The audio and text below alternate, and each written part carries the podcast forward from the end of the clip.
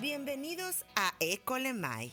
Hola, yo soy María Espinosa, fundadora de Ecolemai, un espacio para las mamás que quieren impactar la vida de sus hijos por medio del ejemplo, fortaleciendo su cuerpo, mente y espíritu, donde encontrarás información y herramientas para tener una vida sin tóxicos físicos y mentales, que te darán los recursos y opciones para vivir plenamente.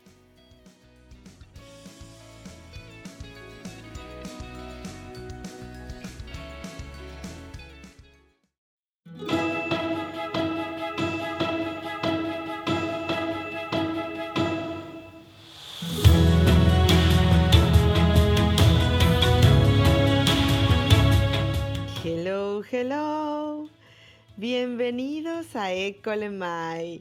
Yo soy María Espinosa, transmitiendo desde Génova, Italia.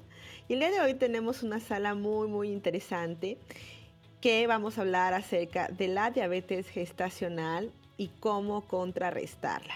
En esta sala nos va a acompañar una vez más Brígida, la Dula de Junín, Argentina, que es un placer tenerla aquí para poder platicar como como nos gusta a nosotras para poder intercambiar información y, ¿por qué no?, pues sacar pues un pensamiento crítico e información que pueda ayudar a las mamás y a las mujeres que puedan estar interesadas en esta información y, ¿por qué no?, al público que quisiera saber un poco más acerca de este síntoma, ya sea de manera normal que, sucede a las personas que no están en embarazo, pero también a las mujeres en etapa gestacional.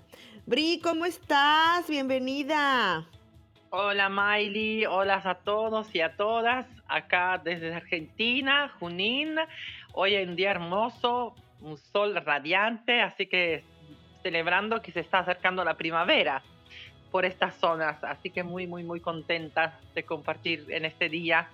Y la verdad que la temática es algo que me parece muy, muy, muy interesante, como poder ofrecer a la gestante como una posibilidad de poder revertir, de poder sanar esta, esta llamámosla entre comillas, ¿no? Patología donde generalmente, ¿no? Los obstetras dicen, es así, no hay forma de cura, no se puede curar y tiene que convivir con esto hasta que se termina el embarazo, ¿no? En vez, yo que siempre le busco el pelo en el huevo y que me gusta darle vuelta, me encanta como poder ofrecer esta posibilidad, ¿no?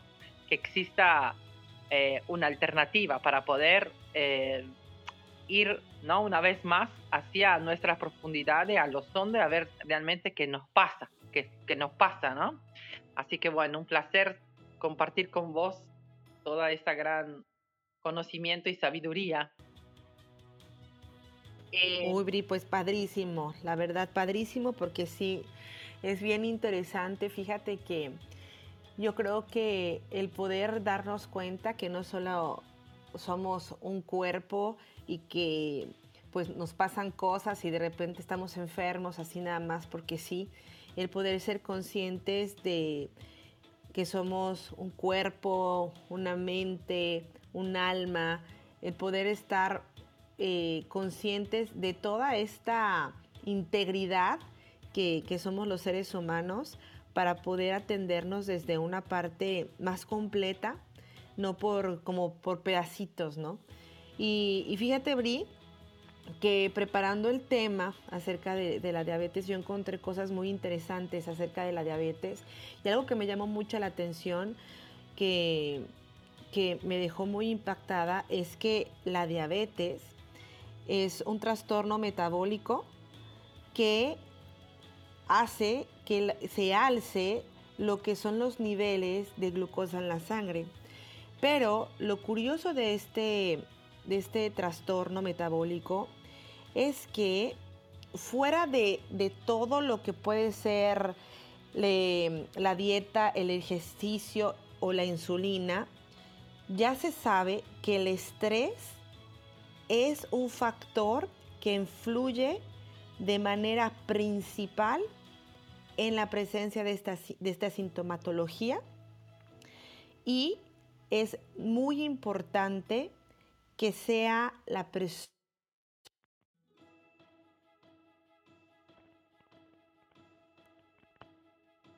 Ahí te perdimos. ¿Vos estás?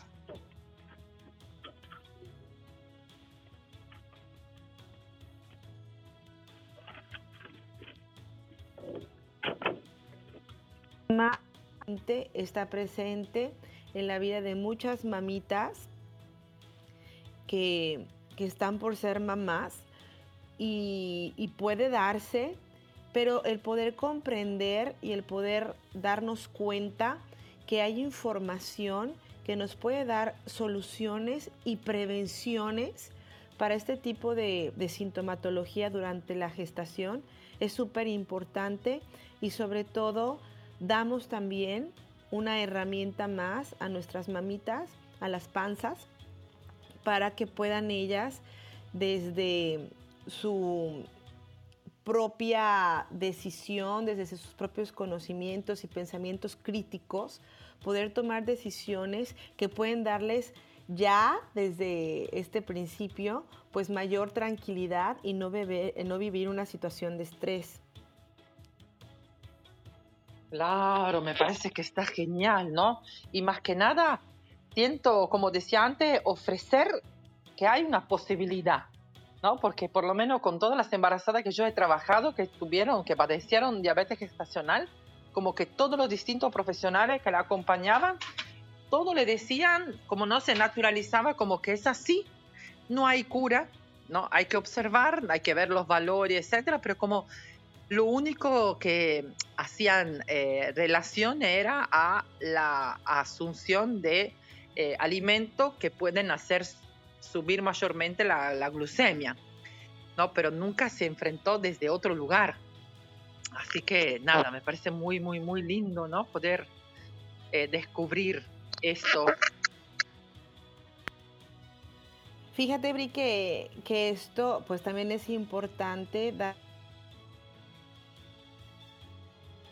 también seres humanos y de veces por la falta de información y la falta de constante, a la mejor información, que no son especialistas en un tema específico, pues generar estas limitantes, ¿no? Y poder saber que un especialista seguramente más dedicado a un tema específico como puede ser la diabetes, puede darle a una mamita unas respuestas más específicas acerca de su, del síntoma que está comenzando a presentar y que seguramente podrá darle más opciones para tratarla de una manera más específica. Yo creo que es muy importante también invitar a nuestras mamitas, a las panzas y a todas, a que todas las personas no quedarse con un diagnóstico cuando no se sientan 100% eh, pues ahora sí que tranquilos con un diagnóstico. Tenemos nosotros siempre la posibilidad de preguntar y de buscar eh, más personas que tengan mayor conocimiento acerca de, una enfermedad o de, cualquier cosa en esta vida, ¿no? El poder no quedarnos solo con la opinión a lo mejor del ginecólogo o de la obstétrica o de que en un momento dado sí seguramente saben lo que es el proceso gestacional, pero ya cuando se presentan ciertas circunstancias siempre es importante buscar pues ahora sí que más campanas como decimos en México, poder encontrar pues la voz de alguien que pueda dirigirnos de una mejor manera. Y yo siempre, como ya sabes, Bri, yo siempre invitaré a todas las personas que tengan cualquier tipo de síntoma, en este momento hablaremos de la diabetes, siempre consultar a un especialista. Y en este caso, basados ahora sí que en investigaciones científicas y en artículos médicos que yo encontré, pues obviamente inmediatamente también al mismo tiempo buscar a alguien que pueda ayudar con el manejo de las emociones en la aparición y en el desarrollo de este síntoma. Ya que como te decía Bri, sí hay ya, eh, ahora sí que evidencia científica de que el estrés ocasiona una, un aumento en lo que es la glucosa en la sangre. Se hicieron unos estudios, realmente una investigación en una cantidad, en un, en un grupo de personas, donde se dieron cuenta que el 86% de la población durante una situación de estrés emocional presentaban un aumento de la glucosa del 2 al 38%. Imagínate, o sea, ya el 86% de la población estamos hablando de una altísima cantidad de personas. Entonces, esto quiere decir que no solamente este, estamos hablando a nivel del embarazo, sino estamos hablando a nivel generalizado de la población. Yo buscando datos encontré que 366 millones de personas en el mundo padecen diabetes. Entonces nosotros ya podemos estar dándonos una idea de cómo el planeta está a nivel emocional, ¿no? Entonces, fíjate que lo que salieron en esos estudios, los resultados, eh, vieron que algo que era muy, muy, ahora sí que se repetía en las personas con, que tuvieron un mayor porcentaje de aumento de glucosa ante el estrés, había estos tres factores. Uno, la personalidad, el carácter. Dos, el tipo de creencias y valores que manejan estas personas. Y tres, la percepción de las situaciones de estrés que ellos están experimentando. Entonces, viendo que esto eran factores importantes, dijeron, bueno, vamos a ver cuál es la personalidad que más tiende a tener estos aumentos de glucosa, ¿no? Entonces se dieron cuenta que las personas que se autoexigen, las personas que son más competitivas, las personas que son más autocríticas, que, que son impacientes, que tienden a ser agresivas, tienen un nivel mayor de aumento eh, de glucosa en la sangre, a diferencia de las personas que son más emotivas, que tienen más paciencia, que son más reflexivas y que tienden a la creatividad y a imaginar. Entonces, aquí ya con este primer estudio nos podemos dar cuenta que efectivamente eh, las interpretaciones y las creencias y los valores de las personas tienen una reacción directamente en nuestro organismo, en nuestro cuerpo, ante el estrés. ¿Tú qué piensas de esto, Bri? ¿Lo habías pensado alguna vez? ¿Te lo habías imaginado? Wow, no, no, no, no. Sí, había escuchado, ¿no? Que tenía que ver con algo relacionado a la dulzura, el amor, ¿no? Porque yo me acuerdo que una vez la habíamos, no sé si en una conferencia donde la había escuchado, ¿no? Que la glucemia es asociada a la sangre. Entonces, sí, ¿no? Me había parecido esto, pero no eh, no había pensado que era la característica de la forma de reaccionar de las personas, ¿no? Y obviamente con mi profesión no puedo no llevarlo a las embarazadas, ¿no? Que, pienso, ¿no? Que eh, de la gestación eh, gestacional es relacionada solamente a mujeres, ¿no? No, no hay una característica que se le desarrolla a los hombres que en un determinado momento de, de su vida se desarrolla y después se va porque siempre lo que me llamó la atención es, ¿no? De esto relacionado al embarazo que es dura un tiempo, ¿no? A veces son meses, a veces son días y aparece el último momento, pero luego de la gestación se va, ¿no? Entonces, oh, flash, como me aparece así unos flash que digo, anda a saber, ¿no? Esa mujer, si debe tener la característica que vos nombraste, ¿no? Se debe haber vivido esa situación de estrés y que ella con sobreexigencia, con eh, no me acuerdo bien lo que dijiste, ¿no? Que son estas características que debe eh, generar adentro suyo para generar esta diabetes, ¿no? Pero me parece muy interesante, muy interesante. Como que siempre ir para adentro y observarnos cómo reaccionamos frente a situaciones de estrés, ¿no? Y poder aprender más técnica y herramienta para poderlo gestionar de la mejor forma para somatizar cada vez menos, ¿no? ¿Qué opinas? Así es, Bri. Fíjate que sí es bien importante darnos cuenta esto, porque como tú dices, no es una cosa que en el sentido, es, es lo que hablábamos la vez pasada en la sala pasada, en el episodio donde hablamos de la, del embarazo consciente, ¿no? Cómo cuando uno se convierte ya en mamá, cuando ya sabes que estás embarazada, ya se comienzan a activar ciertos procesos mentales y ciertos procesos emocionales y biológicos. Entonces, es, es, curiosísimo que en los estudios que se han hecho acerca de la diabetes gestacional se han dado cuenta que las mujeres que viven ciertas condiciones particulares, como puede ser situaciones adversas de, económicas, adversas en situación de atención sanitaria, en el sentido que no tienen un cuidado eh, particular en todo lo que es a nivel sanitario, y también la parte de violencia de género, puede, de cierta manera, eh, desencadenar estos síntomas, ya que estas tres condiciones pueden generar ciertas dificultades, conflictos, eh, conflictos prenatales, cuestión de nutrición fetal y también la parte del apoyo marital, ¿sí?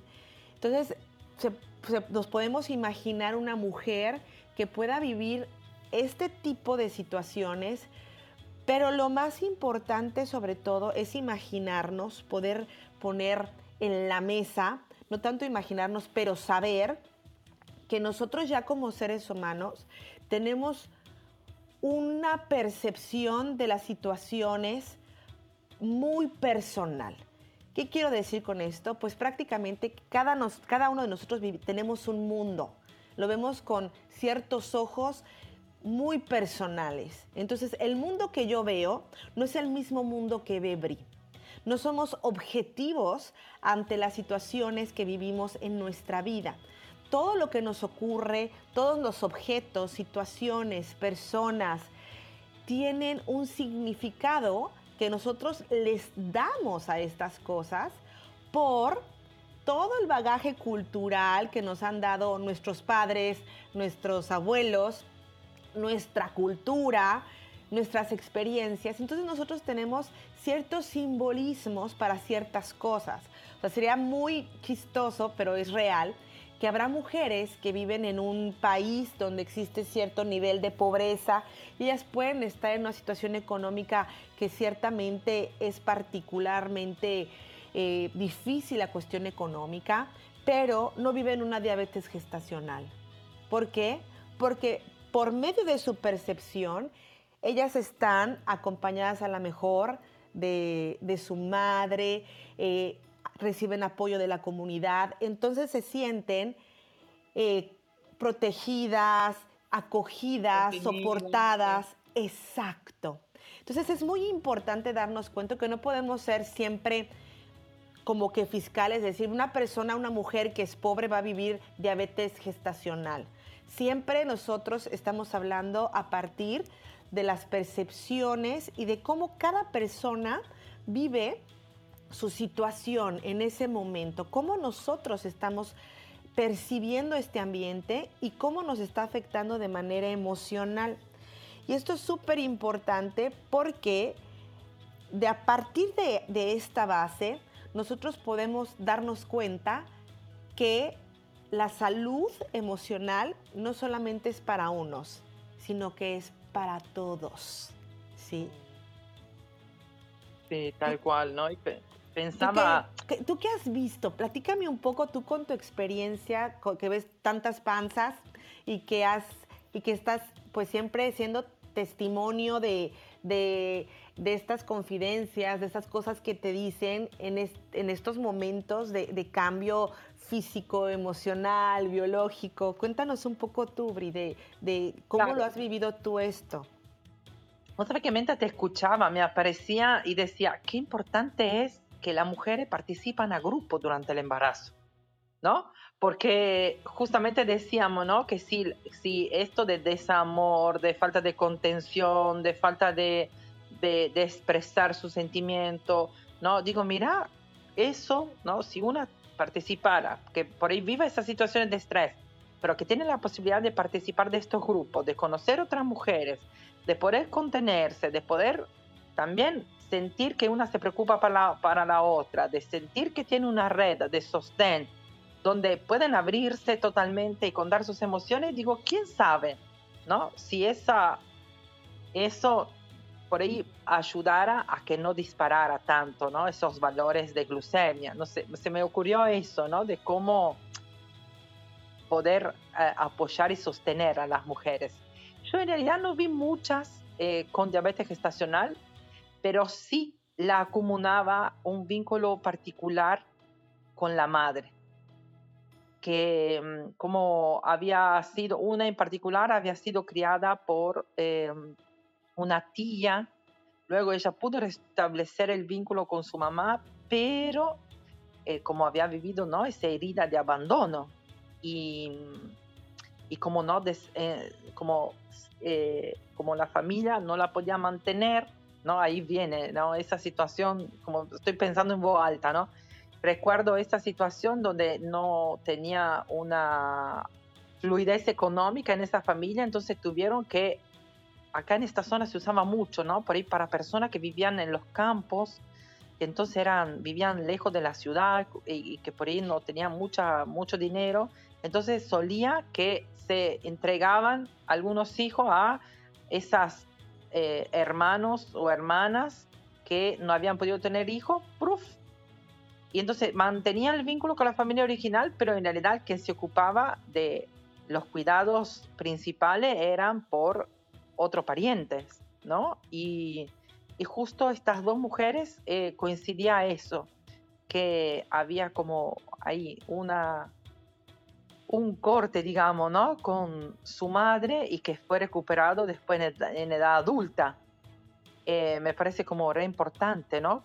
Observar esto porque tiene un poco que ver, ¿no? Con eso del desamor, de sentirse abandonado, de porque la familia pueda llevar adelante, pueda seguir adelante, como que se tiene que dejar de lado a la crianza de un hijo para poder seguir trabajando la mujer, no sé, ¿no? Pero eh, qué fuerte, qué fuerte. lo estaba pensando así en este momento, probando hacer este análisis y, puede ser que tenga algo que ver con eso, ¿no? De cómo en e, ella, eh, viviendo el embarazo, como surge, ¿no? Esa herida eh, de ella como niña que tuvieron que ser cedida, ¿no? Porque no fue un abandono total, pero digamos que parcialmente eh, con un alto porcentaje. Así que, y bueno, ¿no? Como que de alguna forma, yo me acuerdo que en los dos casos yo la había invitada, porque yo hace años que soy así como fanática de la bioneuromoción, pero como no, como el médico decía que no, que no, no se podía hacer nada, como no buscaron, no, no lograron buscar otro camino para poder eh, poner luz a esa situación de estrés que eventualmente puede haber generado un cambio. Así que esas fueron estas, solamente esta experiencia que, que después terminaron necesaria porque la asustaron, porque a veces, no, si ciertos valores de, de, diabetes, no, como puede ser riesgoso el, el parto natural, y bueno, terminaron las dos en cesárea, el bebé internado en neo, como situaciones media particulares, ¿no? Así que esta fue un poco la experiencia. Fíjate, Bri, que cuando estabas diciendo de, esto, de este proceso que empezaste a hacer tú mental, estos pensamientos y que me decías, bueno, si estos grupos pudieran dar esta, esta escucha, esta contención, este apoyo, pues, ¿qué sucede? O sea, podríamos de cierta manera evitarlo, ayudar Absolutamente sí, porque eh, ahorita en, la investigación que hice para hablar del tema, encontré un estudio que me llamó muchísimo la atención, que yo creo que este es japonés, que se llama Takashi Ayashi, que hizo un estudio muy particular donde él descubrió, fíjate esto, eh, que la risa ayuda a frenar las complicaciones derivadas de la diabetes a nivel genético, pero también ayuda a las neuropatías diabéticas. Entonces, se dio cuenta que los químicos que produce la risa, al hacer el análisis, eh, porque sean análisis bioquímicos, se dieron que había cambios también en, la en, las expresiones genéticas de las personas con diabetes tipo 2. O sea, esto quiere decir que las emociones positivas, la risa si la consideramos una emoción positiva, puede ayudar a influir no solo a nivel eh, de salud, pero sino también a nivel genético. Entonces aquí ya estamos hablando de a nivel epigenético, que nos lleva efectivamente a, la, a, esta herida, a esta percepción que ahorita estamos nosotros hablando de manera, pues ahora sí que imaginando, porque nosotros no podemos saber efectivamente al 100% cuál es la percepción de, de, una persona si no tenemos un acompañamiento, ¿no? Más o menos por, por las condiciones que tú me puedes decir, podemos a lo mejor tener una idea, pero al final tenemos nosotros que, entrar, para entrar más profundamente y saber específicamente cuál puede ser el estrés y cómo, cómo lo está viendo y qué significado tiene para esta mamita el ser mamá y haber vivido esta, esta herida de abandono en un momento dado y si es eso lo que le está afectando en este momento. Puede ser eso, dado que esto le está haciendo vivir en este momento preciso de, embarazo. Puede ser que también tenga alguna situación a nivel de pareja donde no siente ese apoyo, esa protección, o también a nivel de contención familiar, que está muy conectado con lo que hablabas de su mami, ¿no? Que en un momento dado, pues su mamá sí era su mamá, pero la donó a la, a la hermana, ¿no? Entonces, es muy importante darnos cuenta que sí se puede manejar, que puede ser de mucha ayuda poder encontrar un lugar de contención, pero también es muy importante en un momento dado poder buscar una, eh, ahora sí que una consulta, una herramienta, algo que pueda ayudar a la mami para poder comenzar de cierta manera, ¿por qué no? Eh, manejar sus emociones y manejar este estrés que está, que está viviendo, que al final sería muy amar atención médica especializada sobre este síntoma. Las, eh, yo, estaba, yo estaba pensando también hace, hace poco, mencionaste acerca de eh, que que es increíble y que siempre seguramente me lo encuentro porque es algo que ya no se puede ocultar, es que, y que se sabe de muchísimo es que nuestros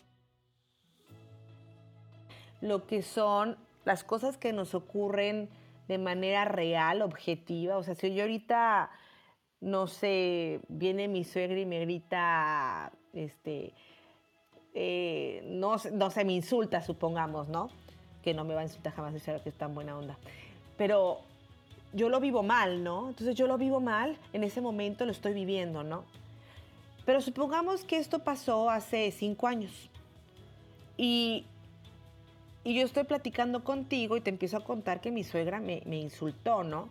Entonces yo en ese momento, yo ya estoy pensando en el momento en que mi suegra me insultó y lo estoy viviendo como si estuviera pasando en este momento. O sea, recordar es vivir. Entonces esto quiere decir que nuestro cerebro no distingue la realidad de lo que nosotros podemos pensar, imaginar, de, la ficción que podemos tener nosotros en nuestra cabeza, ¿no? Entonces, esto es la explicación a por qué muchas veces nosotros, como lo que tú estabas diciendo antes, esta parte de, la nutrición, de todas estas simbologías que nosotros tenemos en nuestra cabeza, cómo nuestro cuerpo de cierta manera les da un significado y busca contrarrestar ciertas situaciones de estrés por medio de síntomas físicos. ¿sí? Entonces, fíjate que yo encontré información acerca de lo que puede ser la, relación simbólica ¿no? de este síntoma, que te lo había comentado ya antes, que está muy, muy relacionado el síntoma con la percepción de nutrición y calidez del entorno, ¿no? Pero, obviamente, si tú te das cuenta, eh, te comenté, no sé si te comenté ya acerca de, de que la temperatura es uno también de los factores muy importantes para que se genere lo que es la presencia del aumento de azúcar en la sangre. ¿Ya te lo dije? Me, lo dije, no, acá en esta conferencia no, me lo dijiste antes cuando estuvimos charlando que me pareció increíble. No, increíble, es como que Ah, bueno, a ver, ver, termina de explicarlo bien, que así es más fácil, eh, lo escucho una vez más. Pues es que fíjate que yo por eso, por eso estaba impactada, porque yo no sabía. En Finlandia es uno de los países donde existe el mayor porcentaje de casos de diabetes. Casos de diabetes, las, em, los diagnósticos se hacen mayormente en las temporadas más frías. Entonces, se sabe que este síntoma está relacionado con el frío y por investigaciones y resultados ya de, investigaciones empíricas, también es, es impactante cómo nosotros de cierta manera relacionamos el frío físico con la frialdad también de las personas. Entonces, si nosotros estamos hablando de, esta, de, estas, de este simbolismo de la diabetes, donde estamos hablando de la nutrición, de la calidez, de la protección, de esa, de esa, de, sentirnos acogidos, de sentirnos protegidos, pues obviamente es un factor que nosotros como seres humanos, desde que somos bebés, desde que nacemos, tenemos esta necesidad nata de ser tocados. O sea, un bebé que no es tocado, que no es sacudido, pero sobre todo que no tiene contacto físico, seguramente muere porque no está siendo satisfecha esta necesidad de contacto, de socialización, de, cuidado, de amor. Entonces, es, es fuertísimo como, también esto se ve en el factor físico con, con respecto a la diabetes, ¿no? Y podernos darnos cuenta, de manera si aprofundizamos un poquito más, podemos darnos cuenta que pues los ambientes emocionales que están desprovistos de calidez y de cercanía, pues obviamente pueden de cierta manera disparar lo que es el, síntoma de la diabetes, ¿no? Imagínate una mujer que vive en situaciones económicas donde no, no tiene un apoyo de la familia, del marido, todo esto, pues ya, ¿qué sensación te viene, no? O sea, tiene falta de, de, esta calidez, de esta cercanía. Lo mismo una, una mujer que no es atendida eh, de manera correcta, acogida en, la cuestión sanitaria. ¿Y qué más de tu pareja, no? En un momento dado que puedes sentir, de tu pareja también de tu familia, donde sientes esta, esta frialdad o que, siempre hablamos, eh, yo digo sientes, pero que al final siempre son percepciones, ¿no? Darnos cuenta que nosotros percibimos de cierta manera el mundo. Entonces, pues imagínate que yo estaba leyendo que hay este modelo, dice en su libro The Survival of the Sickest que la diabetes para ella sería más como una adaptación de la era del hielo que sucedió hace 12.000 años para, eh, para contrarrestar esta frialdad y una tipo de, supervivencia, ¿no? Para poder sobrevivir a esa frialdad. Imagínate, Bri. La verdad a mí me, me, impactó porque aquí confirmo yo y como he confirmado en muchísimas de los estudios y de todo lo que me encanta a mí leer, que nuestro cerebro está, reacciona pero también nuestro cuerpo reacciona biológicamente a lo que nosotros percibimos, ¿no? A nivel también emocional o físico. ¿Tú, ¿Tú qué piensas de esto? Pero yo sé que a ti esto, este tipo de relaciones te apasionan y, y te llaman mucho la atención. Sí, sí, sí, sí, sí, me parece sumamente increíble, sumamente increíble y no me llama la atención pensar que Finlandia sea uno de, los países, me resuena, ¿no? Pensar que Finlandia sea uno de los países que puede tener mayor tasa de, diabetes, ya que no, yo tuve varios compañeros de la facultad que habían ido a hacer el Erasmus a Finlandia y me decía, ay, por favor, ¿no? Son, eh, ¿cómo les cuesta expresarse? ¿Cómo les puedes entrar en contacto? Cómo le cuesta. yo me acuerdo siempre que una amiga me decía, necesita ser borracho para poder hacer un diálogo más cariñoso o no necesitan como tener, eh, de, hecho son uno de los países que también tiene mucho uso, consumo de alcohol, ¿no? Porque justamente cuesta muchísimo esa, esa entrega a su sentimiento, esa manifestación de su sentimiento, ¿no? Así que no, no, me parece increíble pensarlo y, ver lo que eso relacionado con una cuestión biológica con el conflicto que se vivió durante la era de los glaciares, ¿no? Me parece, wow, wow, wow. Me, da ganas de volver a llamar a esa embarazada que tuvieron diabetes y ir a hacer un estudio para atrás, ¿no? Como que pudiéramos entrevistarla a Miley y ver qué pasó ahí, ¿no? Porque para ayudarla a, descantar eso y para poder también, ¿no? En sus futuras gestaciones, ¿no? Tomar conciencia hoy para que no, que esto piense que no se puede repetir, ¿no? Porque de hecho, eh, después me acordaba que por ahí hay mujeres que en algunas gestaciones tienen eh, diabetes gestacional, en otras no. ¿No? Digo, mira vos, como es claro que seguramente no hay una situación estresante que lo disparó, cosa que la misma mujer, eh, con la misma pareja, eh, en dos distintos momentos vivieron situaciones tan distintas. Eso me parece también súper interesante, ¿no? De poder ondar y ver, ¿no? Cómo realmente reaccionamos a según del momento preciso en que uno vive, ¿no? De los conflictos que cada momento de nuestra vida nos, nos ofrecen, ¿no? Fíjate, Bri, que tienes mucha razón porque ahí te das cuenta que los, el estrés que nosotros vivimos, pues muchas veces es muy, muy puntual y muchas veces, eh, como tú dices, dices, pues que por qué, o sea, son, es la misma mujer, diferentes embarazos, pero ¿qué estaba pasando en su ambiente en ese preciso momento? ¿Qué estaba sucediendo, no? Entonces, a nosotros como seres humanos, toda la información que nosotros tenemos de nuestros antepasados, todas las experiencias que hemos vivido, nuestro cerebro es tan inteligente y tan sabio que a mí no me parece una, una tontería lo que dice Sharon Modem, ¿no? Acerca de que esta diabetes es un tipo de adaptación a, ciertas, eh, al tiempo de la, de la era del hielo, ¿no? El que nuestro cuerpo tenga esta capacidad de adaptarse, esta capacidad de generar condiciones para lograr su supervivencia, es algo que nuestro cuerpo ha hecho siempre y lo ha hecho de manera eficaz y lo ha hecho de manera perfecta para que nosotros estemos aquí hoy.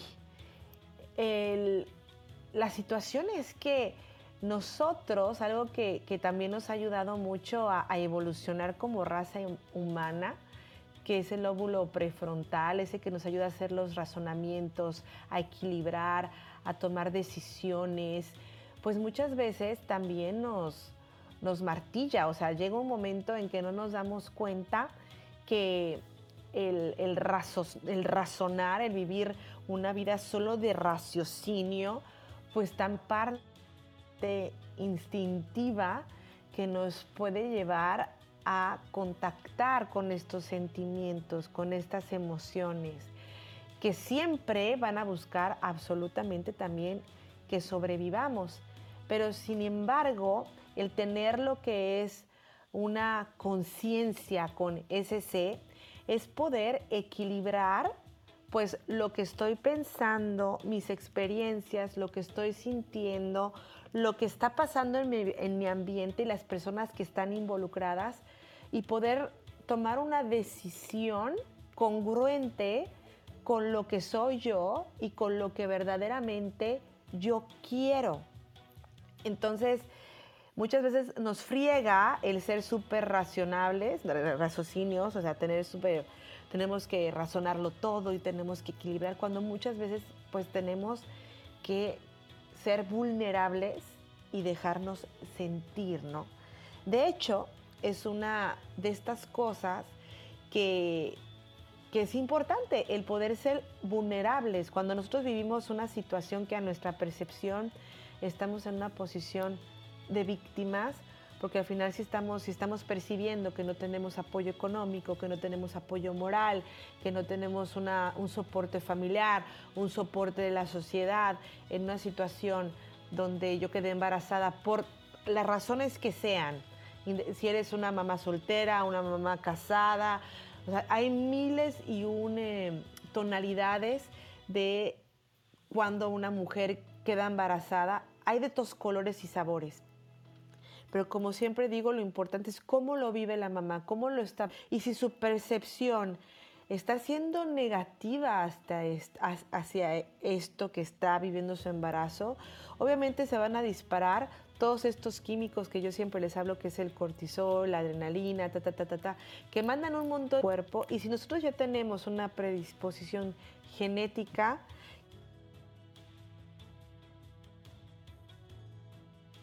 voy a, comenzar a inescar este, este proceso pues biológico a que seguramente se presente este síntoma. Y, y, lo importante de esto es comenzar a saber qué herramientas puedo yo tener para poder contrarrestar esto.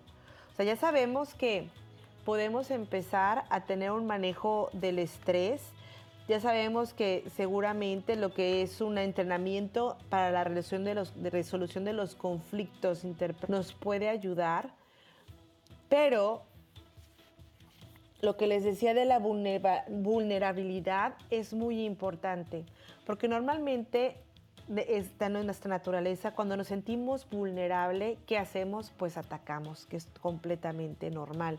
Si nosotros vamos al instinto, a los animales, cuando están cuando se sienten vulnerables, lo que hacen es atacar. Entonces, por ejemplo, yo lo veo aquí con los jabalís, ¿no? Que yo estoy muy pegada a la naturaleza, tengo aquí un campo muy grande atrás de mi casa y viene todo lo que es la, fauna de, la zona y de vez en cuando vienen jabalís con, con bebitos, ¿no? Entonces la gente está muy, muy atemorizada de estos jabalís cuando tienen sobre todo en primavera los pequeños cachorritos, ¿no? Que se vuelven locos si tú estás presente atacan, y atacan con todo y atacan porque se sienten vulnerables. Igual nosotros como, como mamás, como mujeres, en ciertas condiciones, percepción de situaciones, pues atacamos y esto no es una una estrategia que nos puede ayudar. Muy al contrario, como vimos en, la, parte de la personalidad, cuando estamos hablando de que puede ser muy autoexigente, competitivo, autocrítico, impaciente y agresividad. Entonces, no es una de las partes que nos va a ayudar, al contrario, nos va a poner más dentro de estos síntomas que son los que queremos evitar. Y aquí es donde entra esa parte canta de tus grupos, Bri, donde el poder darnos nuestra, eh, esta manera de ser vulnerables, pues también puede ser un poder, ¿sí? Tú cuéntame un poco, Bri, porque yo imagino estos, estos grupos de panzas donde una mamá a lo mejor no se abre en todas, pero una de repente se abre, ¿no? Y dice, fíjate que yo siento esto y tengo miedo y empieza a mostrar su vulnerabilidad. Dime un poco qué es lo que tú ves después de que una mamita decide decir todos los miedos, todo lo que le preocupa.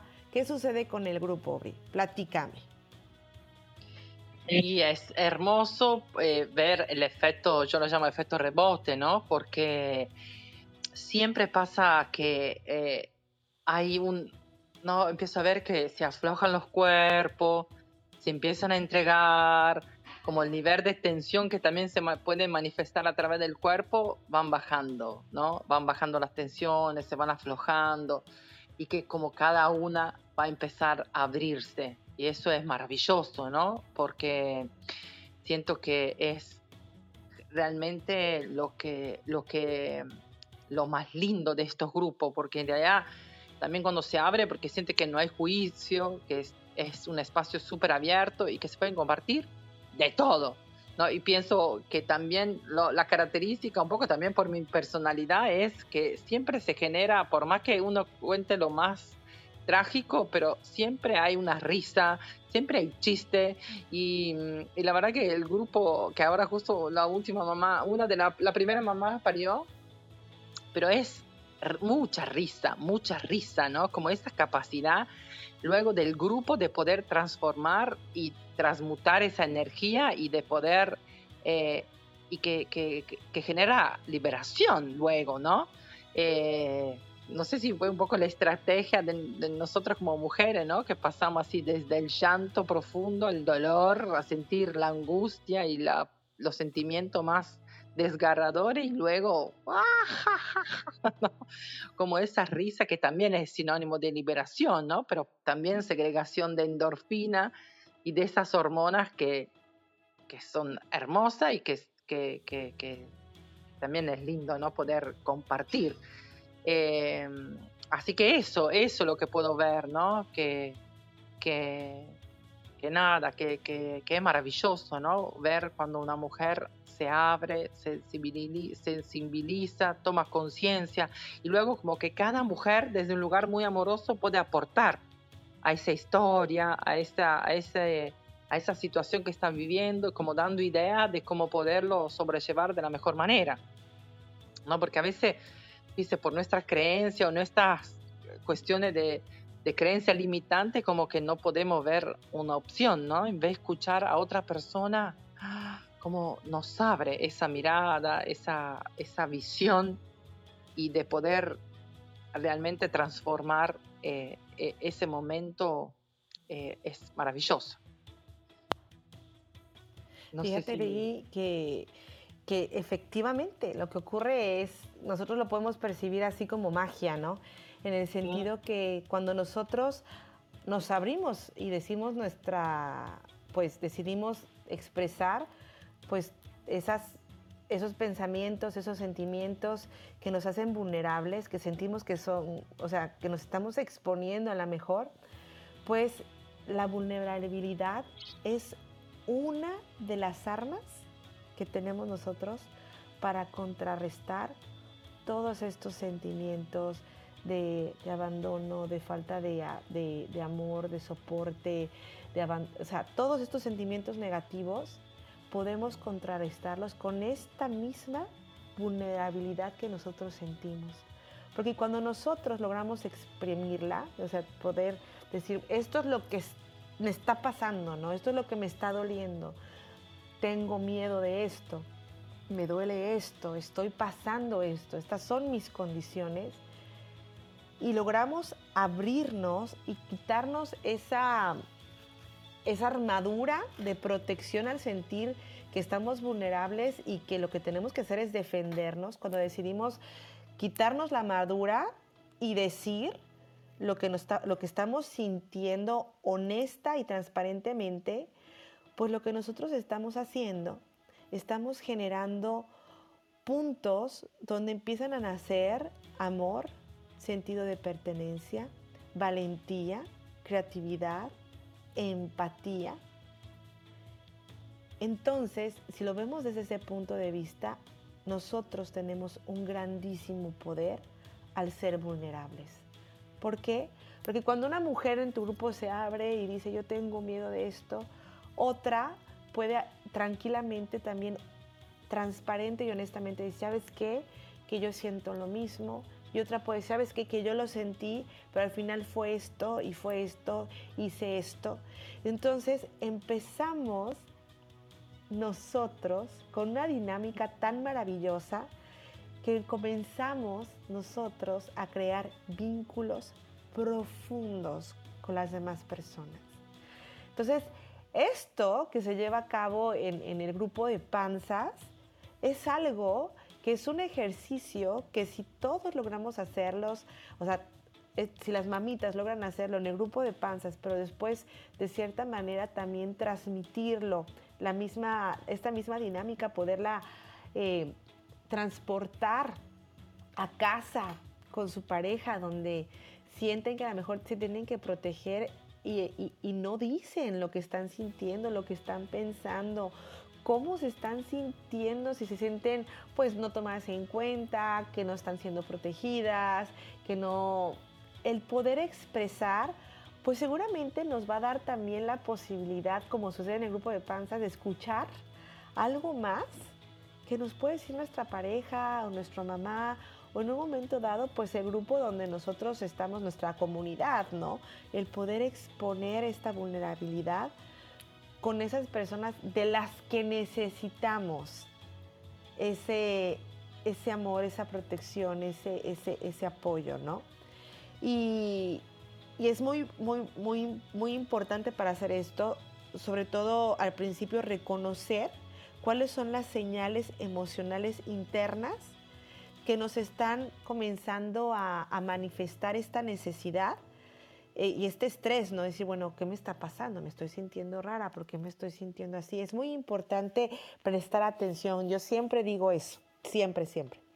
Y después, como dije antes, hablar de nuestras emociones y nuestros sentimientos. Es muy, muy importante porque esto lo que va a hacer es que nosotros vamos a empezar a hacer puentes con las mamitas, con, nuestra pareja, que a lo mejor por ciertas situaciones nos hemos alejado en, durante, la, durante la gestación. O sea, damos otra percepción a todo lo que yo estoy, a lo que yo estaba percibiendo antes, ¿no? Puedo hacer eh, estresante, la puedo revertir a mi favor. ¿Tú qué piensas, Bri? Sí, tal cual, tal cual. No, yo siento que en eso el grupo siempre es enriquecedor, ¿no? Porque si estamos solitos dentro de nuestras paredes, viste, como que nuestra mente dispara y, queda limitado en nuestras creencias y no le vemos salida, no le vemos salida, ¿no? Y ve, con el grupo siento que, que el observar, ¿no? De cómo otro reacciona, de cómo otro se, se relaciona, de cómo otro enfrenta situaciones, siempre ¿no? nos da un, un impulso a, ¿no? Pensamos que antes, pienso, ¿no? Los pueblos originarios, las tribus, como antes nuestros ancestros vivían en comunidad y cómo eso se, se aplicaba y, y, de cómo íbamos aprendiendo uno con el otro, ¿no? Cosa que hoy en día, y más lo veo que esto empeoró, empeoró mucho luego de la pandemia, ¿no? Donde nos fuimos todos alejados, ¿no? Hasta de nuestros seres más queridos, de nuestra familia. Y vez siento cuánto es importante, ¿no? Que podemos transmitir la, la, lo que es sanador, importante de juntarnos, de charlar, de expresarnos, porque realmente, o lo veo también en mí misma, ¿no?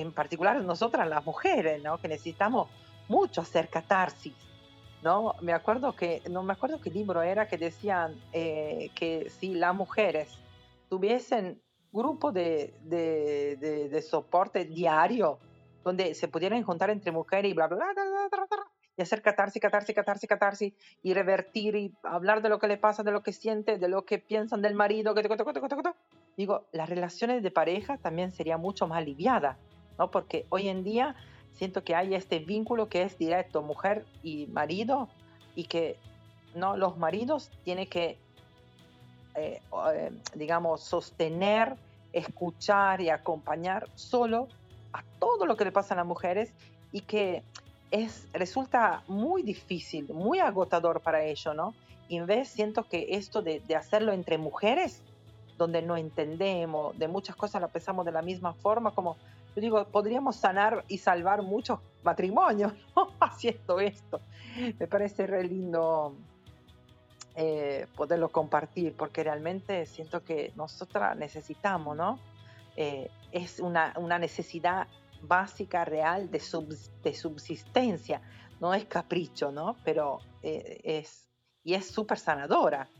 Entrar en contacto con las emociones, expresarla y escuchar otra forma de poderlo vivir, ¿no? Que no sea, obviamente, no, no, no denigrando, ¿no? Pero que, que, a veces es, ¿no? Esto que se hace a través de las terapias, que solo uno habla con un especialista, pero falta todo lo que es aprender a conectar en el momento y expresarlo con las personas que te rodean, que uno quiere, que tiene confianza. Em, eso también me parece como re increíble de, seguir apostando, ¿no? de seguir generando esos lugares de, encuentro, de encuentro, de confrontación, siempre en un marco amoroso, de contención, de escucha, de no juicio, lo más posible. ¿Vos eh, pudiste vivir algo parecido en, tu embarazo? ¿Cómo fue tu experiencia allá en Italia, Miley? Pues fíjate que ahorita que estás hablando de, esto, o sea, porque eh, me, quedé, pensando, fíjate, yo ahorita estoy ya tatamudeando porque me vienen muchísimas cosas en la cabeza, porque cada vez que avanzamos se pone más sabrosa la cosa, ¿no? Entonces, cuando tú hablas esto de, de expresarse, ¿no? De poder hablar y todo esto con otras mujeres, sí es bien importante, Bri, tener nosotras esta posibilidad de expresarnos, ¿no? Pero siempre focalizándonos en esa última parte que tú dijiste, ¿no? En un marco de amor, de respeto y no juicio. El saber nosotras como mujeres y como cualquier ser humano, el poder saber filtrar y seleccionar las personas que van a traer una nutrición a nivel emocional, intelectual, es importante.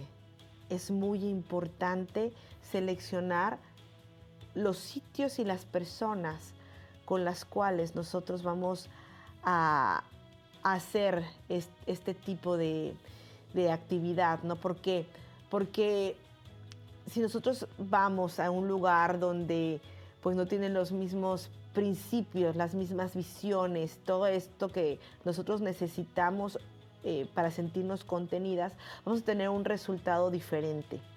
En lugar de sentirnos como tenemos que sentirnos, vamos a sentirnos completamente lo contrario y, no necesitamos de eso. Entonces el poder buscar lugares como podría ser tu grupo de Dula, que, que, tiene ya una reputación, que tiene ya personas que pueden decir todos los beneficios que han obtenido en tu grupo, es una garantía para las mamás de poder tener si este efecto a nivel emocional y también a nivel salud emocional y, física, ¿no? Entonces sí es muy importante ser selectivos, ¿no? Y con la otra parte que tú me dijiste, cómo yo viví acá en Italia esta parte de contención, fíjate que yo no tuve la posibilidad de tener ni mi, lo que eran mis prácticas eh, preparto, porque Emma nació de seis meses. Entonces, yo a los cinco meses, o sea, llegué 15, ¿cuánto era?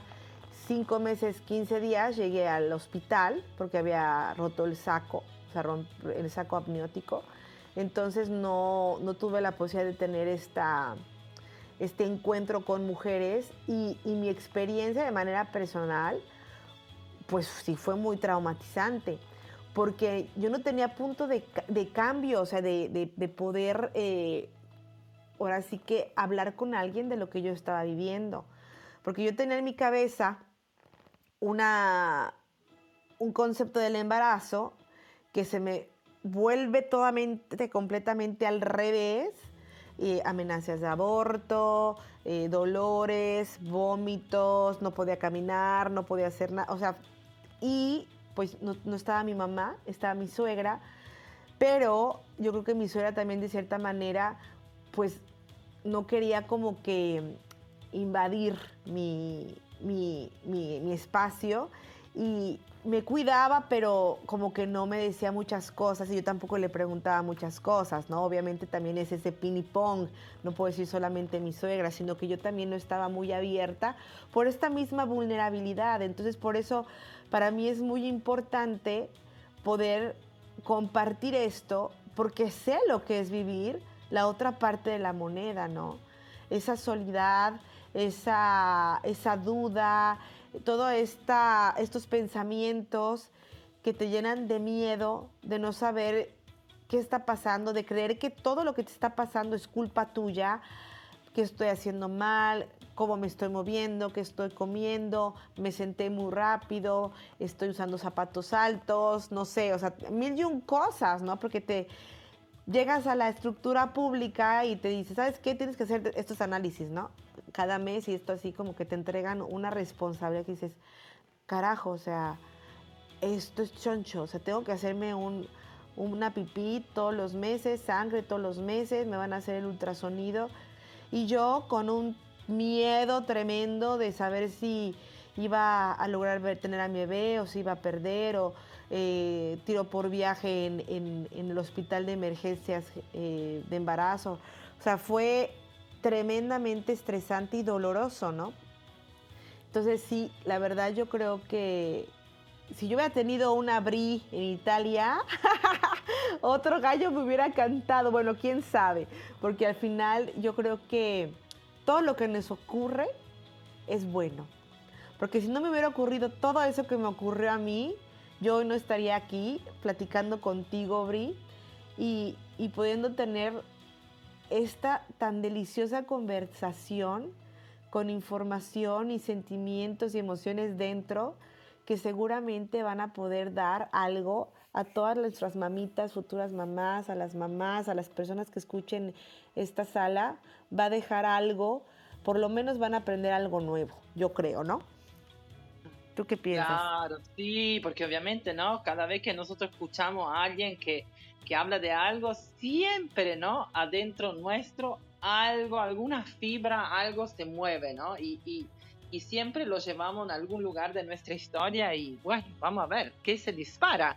Sería interesante que todas las personas que escuchan esta, esta charla y que se le mueva algo, que también nos puedan escribir, nos puedan contar eh, en qué lugar se sintieron identificados, en qué lugar o no, o no, no se sintieron identificados, en qué lugar sintieron que vivieron experiencias parecidas a esta, cómo lo resolvieron, qué hubiese necesitado, ¿no? Porque eso también es enriquecedor para nosotros, para ir todo el tiempo, ¿no?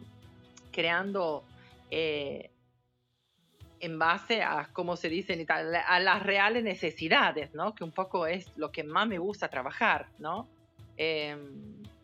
Em, como poder escuchar atentamente cuáles son las necesidades y poder ofrecer lo que, o que, que la pareja o la gente que se acerque a nosotros puedan encontrar algo específico para, para ello, para su resolución también.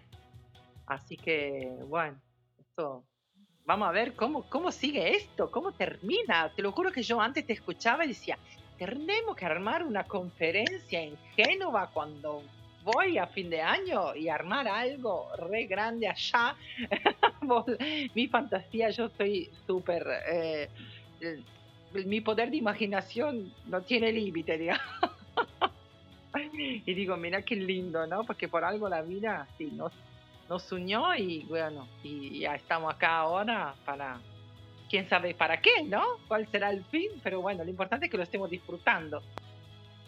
Absolutamente sí, Bri, porque mira, yo, yo sé dónde, dónde va Ecolemay y para mí es un placer tener una persona como tú, por tu figura, pero sobre todo por tu personalidad y por, la, por el valor que tú le das a tu, a tu figura, que al final es una cosa similar a lo que yo hago, pero diferente, ¿no? O sea, siempre el cuidado de la mujer, el, poder acompañarla en su proceso gestacional y para mí el poder acompañar a las mujeres, ya sea por medio de la divulgación, por medio de acompañamientos en bioneuromoción, por medio de aceites esenciales, poder darles un acompañamiento cercano, real, transparente, donde nos involucramos no solamente en una cuestión profesional, sino realmente de ser humano a ser humano y nos ah. ponemos, nos desnudamos en nuestra vulnerabilidad para poder ser personas, ¿no? Ser humanos, que al final esto es lo que, lo que al final queda y resta, que si no quedamos como en los libros de historia, por lo menos sabemos que tocamos vidas, que tocamos a alguien más, que, que le dimos algo que pudo hacer su vida mejor. Entonces, yo abiertísima abrí a ver qué, qué se puede hacer. Obviamente lo sabes, que para mí es un honor colaborar contigo y poder tener estas salas y estos episodios que, que van al mismo fin, Bri. ¿eh? hermoso, la verdad que muy hermoso, muy hermoso. Pues bueno, le agradecemos a las personas que entraron, que después salieron, pero sobre todo deseamos que esta sala pueda servir muchísimo a todos aquellos que estén interesados y que resuenen con estos temas. Y por supuesto ustedes saben que Ecolemai siempre les da tips para tener una vida con menos tóxicos físicos y mentales.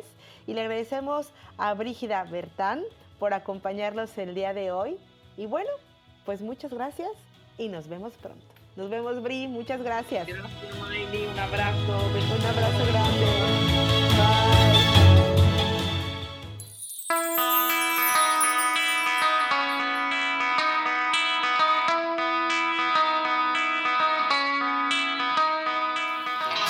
es una opción más de cómo vivir tu vida sin tóxicos físicos y mentales. Recuerda que el aprender cosas nuevas amplía nuestro mapa del mundo y nos da más opciones de cómo queremos vivir nuestra vida. Te invito a ecolemai.com donde encontrarás información, videos, audios y descargables que te pueden interesar. Solo tienes que ir a dar un ojo. Muchas gracias y nos vemos pronto.